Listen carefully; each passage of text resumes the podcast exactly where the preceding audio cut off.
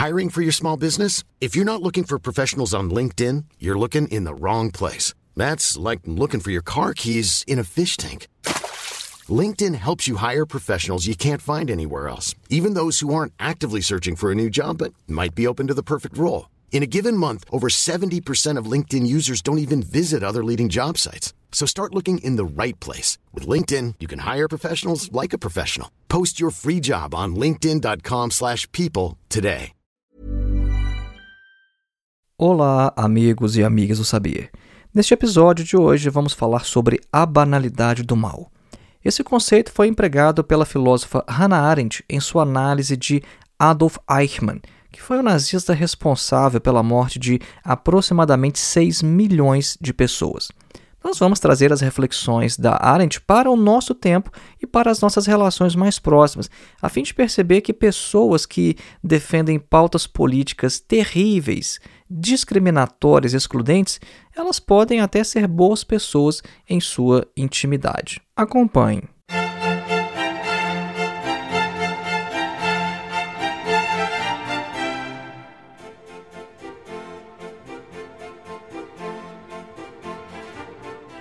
E antes de iniciar, um breve recado. Faça sua inscrição em nosso curso de Introdução à Filosofia, dos Pré-Socráticos a Sartre. O nosso curso tem mais de 14 horas de duração, oferece total flexibilidade de tempo, pois não há data nem de início nem de término, e você ainda recebe um certificado ao final. O nosso objetivo é colocar você em contato direto com alguns dos principais textos de toda a história da filosofia. Então, ao invés de ler comentadores ou literatura secundária falando sobre os filósofos, os nossos vídeos vão lhe preparar para ler diretamente textos de Platão, Aristóteles, Sêneca, Marco Aurélio, Santo Agostinho, Tomás de Aquino, René Descartes, Kant, Hegel, Marx, Sartre e etc. Para mais informações, acesse o link que está na descrição deste episódio ou então o link que você pode encontrar em nosso site, que é www.filosofiaepsicanalise.org. O nosso segundo recado é que você pode se tornar um apoiador deste nosso trabalho através da plataforma Apoie-se. O link para o nosso perfil está na descrição deste episódio. E uma outra maneira ainda de manter esse trabalho no ar é contribuindo com qualquer valor através de nossa chave Pix, que é o nosso endereço de e-mail, filosofiavermelha.gmail.com. O terceiro e último recado: você já pode adquirir o meu livro diretamente no site da editora. O título da obra é Duvidar de Tudo: Ensaios de Filosofia e Psicanálise. Essa obra é uma coletânea com cerca de 90 textos que eu escrevi ao longo dos últimos 15 anos. A obra é dividida em três sessões: filosofia, psicanálise e a terceira de sociedade e religião. A maioria dos textos é de caráter introdutório e são a base desse trabalho que nós fazemos aqui neste podcast e também nosso canal no YouTube. Para mais informações, acesse o link na descrição deste episódio. Voltemos então para o nosso tema: a banalidade do mal. Talvez não seja nenhum exagero afirmar que a maioria dos nazistas eram boas pessoas. Vejam bem, em sua intimidade, em sua vida familiar ou então em sua relação com os vizinhos, talvez aquelas multidões que a gente vê nos registros das manifestações nazistas, talvez aquelas massas fossem compostas quase que em sua totalidade por pessoas honestas, trabalhadoras, solidárias, bons pais, boas mães, bons vizinhos e bons filhos. A imagem que a gente tem dos nazistas como monstros me parece uma simplificação muito grosseira do fenômeno. O mecanismo psicológico que leva alguém a tratar nazistas como monstros é muito rudimentar, primitivo, arcaico e um de seus usos pode ser observado, por exemplo, na construção das histórias infantis. É muito característico dos contos de fadas representarem os seus personagens de uma maneira inequívoca, isso é, sem ambiguidades de caráter. Porque os contos de fadas têm como principal público as crianças. E como as crianças ainda são psicologicamente incapazes de discernir nuances nas personalidades dos caracteres, a inteligibilidade desses contos exige, por exemplo, que uma bruxa má ela seja somente má e que uma fada boa ela seja o tempo todo boa. Porque uma bruxa que fosse boa em algum aspecto de sua vida social, mas malvada em outros, não seria compreendida pelas crianças. Elas ficariam confusas em relação a isso. Quem já teve algum contato com a psicanálise dos contos de fadas sabe muito bem do que eu estou falando. Inclusive, já tem um, episódio aqui no podcast falando sobre isso, baseado na obra do Bruno Bettelheim, A Psicanálise dos Contos de Fada. Então vejam que essa estereotipagem maniqueísta entre indivíduos bons de um lado e indivíduos maus do outro, ou, ou então entre normais e desequilibrados, que quase nunca ocorre na vida real, vai impregnar também a maneira como o nazismo, que é um dos fenômenos mais complexos da história do século XX, ele seja retratado, compreendido, divulgado e também assimilado. Então, esse frequente recurso à psicologia para tentar explicar o nazismo como se o nazismo tivesse acontecido por causa de distúrbios psíquicos de alguns de seus líderes, né? ou seja, eh, Hitler e alguns do alto escala nazista eram desequilibrados, por isso o nazismo aconteceu com milhões de pessoas. Não, isso é uma resposta fácil, reconfortante e ao mesmo tempo errada a uma questão que não admite ser reduzida apenas aos seus aspectos psicológicos ou então éticos. O problema dessa imagem de nazistas como ou monstros ou então como indivíduos totalmente diferentes de todas as pessoas que nós conhecemos, isso faz com que a gente seja incapaz de identificar ou de reconhecer o perigo do fascismo que pode estar à espreita logo ali ao lado. Vejam bem, um bom pai, ou então uma boa mãe, ou então um sujeito caridoso que regularmente dá esmola aos pobres, ele jamais se reconhecerá e nem vai ser reconhecido pela maioria como se ele fosse um fascista, mesmo que ele defenda todas as bandeiras do fascismo. Então, essa estereotipagem hollywoodiana e dessas revistas baratas de semicultura que povoam as bancas de jornais, elas não esclarecem nada sobre o assunto. É, inclusive, essas revistas elas devem vender muito bem, né, porque elas fazem, às vezes, análises da grafia de Hitler. É, e vejam só, como se a grafia do Hitler fosse explicar alguma coisa sobre o nazismo. E essas revistas elas não saem das bancas, sempre tem alguma nova edição, então deve ser uma coisa que comercialmente vende muito, é muito vantajoso. É, agora, o que essas publicações fazem, quando elas divulgam essas análises psicologizantes, isso é um desserviço à história, porque você esvaziar o nazismo do seu teor político, isso abre espaço tanto para o irracionalismo quanto para uma reedição do nazismo, ou seja, para o ressurgimento do mesmo. De um ponto de vista psicológico individual, a gente não pode dizer que cada nazista era um monstro, alguém muito diferente de nós. Um exemplo é do Adolf Eichmann, né? E por isso nós estamos falando nesse episódio sobre a banalidade do mal, porque o Adolf Eichmann foi um oficial nazista que foi corresponsável pela deportação e morte de aproximadamente 6 milhões de pessoas. Esse cara, ele fugiu depois da Segunda Guerra Mundial, ele se refugiou na Argentina, e aí o serviço secreto de Israel encontrou esse cara lá, levou ele para Israel e aí ele foi julgado no ano de 1961. O que aconteceu é que a filósofa alemã Hannah Arendt ela estava cobrindo esse julgamento como correspondente do jornal The New Yorker. E ela se surpreendeu ao perceber que o Eichmann não era nenhum monstro tal como ela esperava. Vejam só, desde aquela época, então na década de 60, já tinha essa ideia de que para alguém fazer o que os nazistas fizeram, bom, só pode ser um monstro tem que ser alguém muito diferente de nós. Então a, a própria Hannah Arendt já estava esperando isso. Chegando lá, a coisa não era exatamente assim. Inclusive, o Eichmann ele foi avaliado por cerca de meia dúzia de psiquiatras e eles concluíram que o Eichmann era alguém absolutamente normal, com um perfil psicológico até desejável. Né? Eles falaram o seguinte: olha, o Eichmann ele era um bom pai, um bom marido, um bom amigo, um bom filho e tinha ideias altamente positivas. E isso quem afirmou foi também um ministro que lhe visitava com frequência na prisão. Um dos psiquiatras chegou inclusive a afirmar que o Eichmann era mais normal do que ele próprio ficou depois de ter feito a análise. Isso nos mostra que o nazismo não pode ser reduzido aos seus aspectos psicológicos. Talvez a psicologia de massas do fascismo possa trazer mais insights para a gente compreender como que o movimento se formou. Agora, fazer análise psicológica individual não ajuda em nada a explicar o nazismo e nem a evitar que ele ressurja em nosso próprio tempo. Foi tendo em vista essas qualidades psicológicas do Eichmann e percebendo que o indivíduo como ele fez o que fez que a Hannah Arendt desenvolveu este conceito de a banalidade do mal, sobre o qual nós vamos falar mais logo após o nosso breve intervalo musical.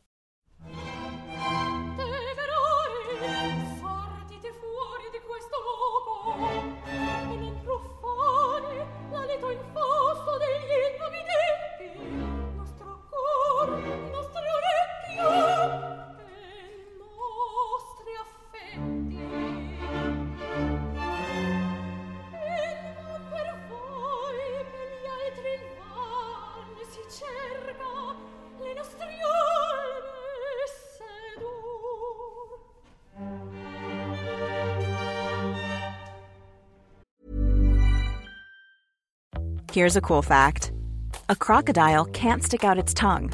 Another cool fact you can get short term health insurance for a month or just under a year in some states. United Healthcare short term insurance plans are designed for people who are between jobs, coming off their parents' plan, or turning a side hustle into a full time gig. Underwritten by Golden Rule Insurance Company, they offer flexible, budget friendly coverage with access to a nationwide network of doctors and hospitals. Get more cool facts about United Healthcare short term plans at uh1.com. Hiring for your small business? If you're not looking for professionals on LinkedIn, you're looking in the wrong place. That's like looking for your car keys in a fish tank. LinkedIn helps you hire professionals you can't find anywhere else, even those who aren't actively searching for a new job but might be open to the perfect role. In a given month, over 70% of LinkedIn users don't even visit other leading job sites. So start looking in the right place. With LinkedIn, you can hire professionals like a professional. Post your free job on linkedin.com slash people today.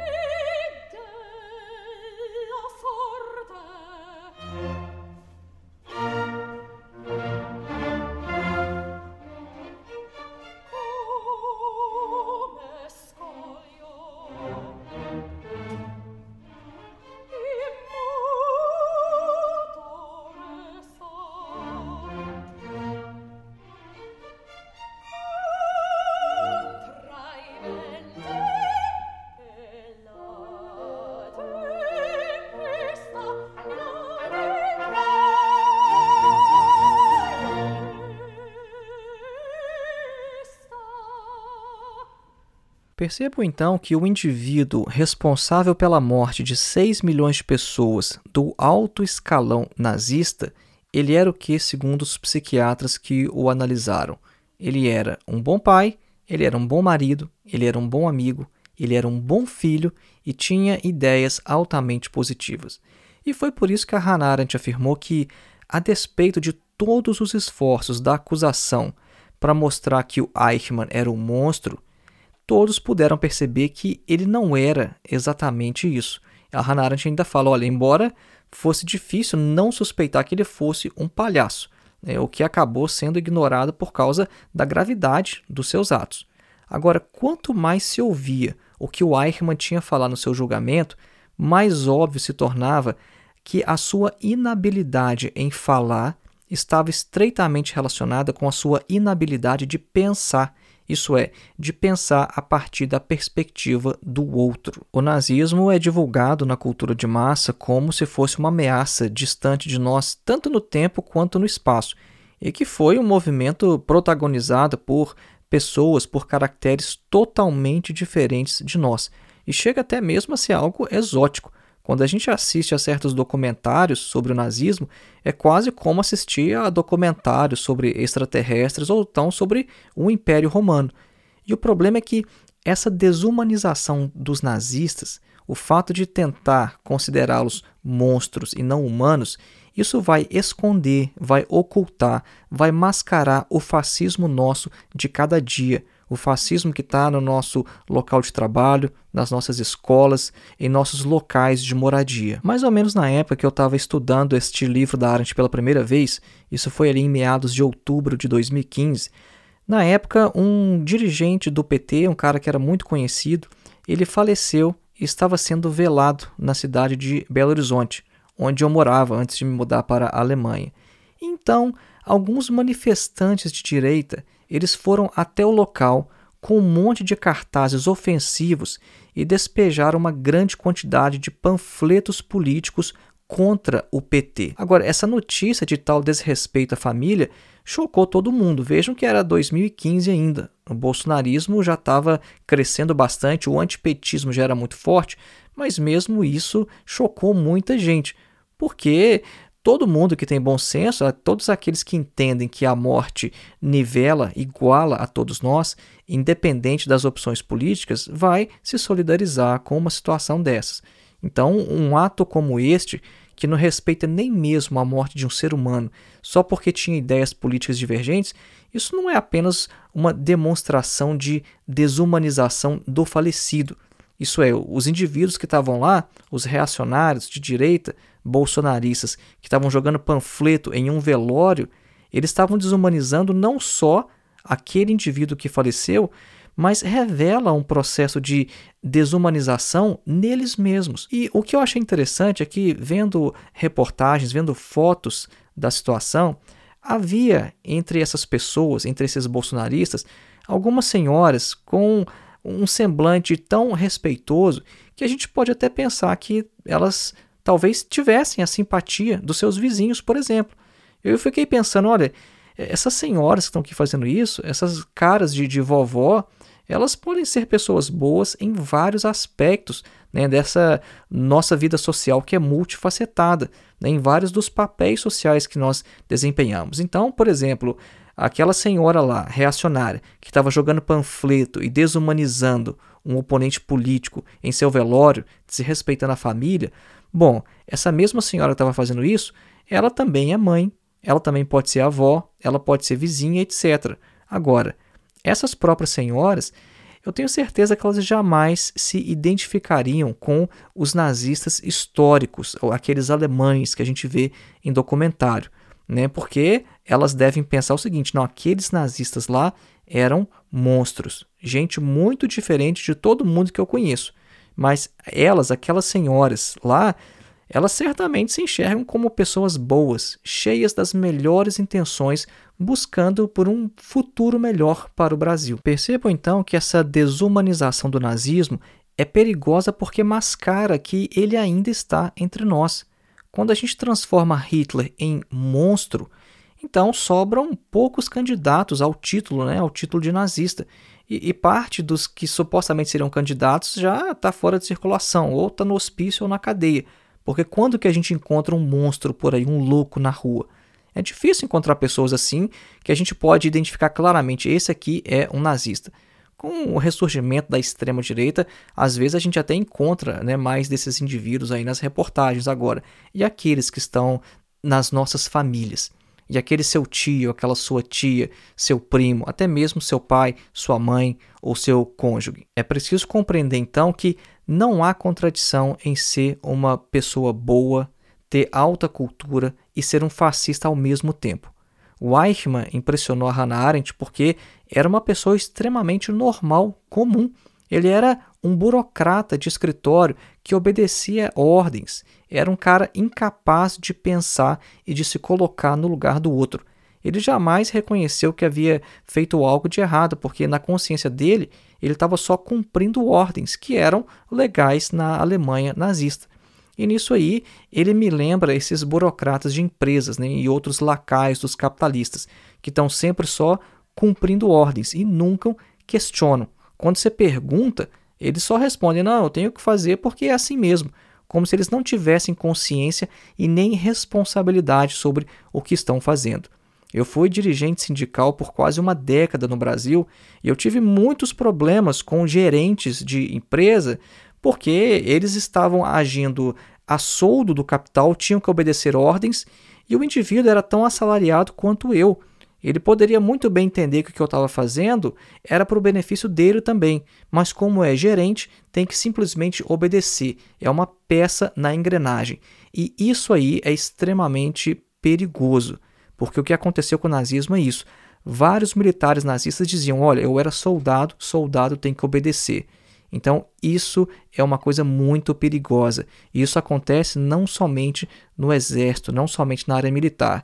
Tem muita gente que está dentro de empresa que tem que obedecer e nunca questiona o que está fazendo. Por isso que eu acho que tem muita gente perigosa que já tem todas as condições psicológicas de ser mais uma roda na engrenagem de um sistema de extrema direita autoritário. Eu gostaria de agradecer a sua audiência. Este é o quadragésimo episódio do podcast Filosofia Vermelha. Nós estamos caminhando ali para os 60 mil inscritos ou seguidores somente no Spotify, sem contar ali os outros agregadores.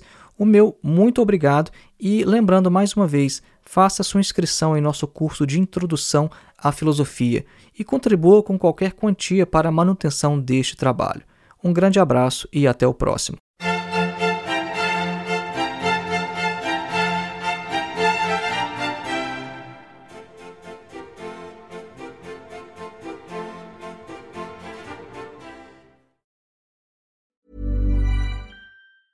Hey, it's Danny Pellegrino from Everything Iconic.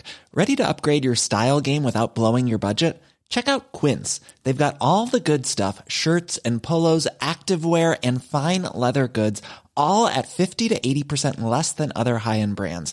And the best part? They're all about safe, ethical, and responsible manufacturing. Get that luxury vibe without the luxury price tag. Hit up quince.com slash upgrade for free shipping and 365 day returns on your next order. That's quince.com slash upgrade.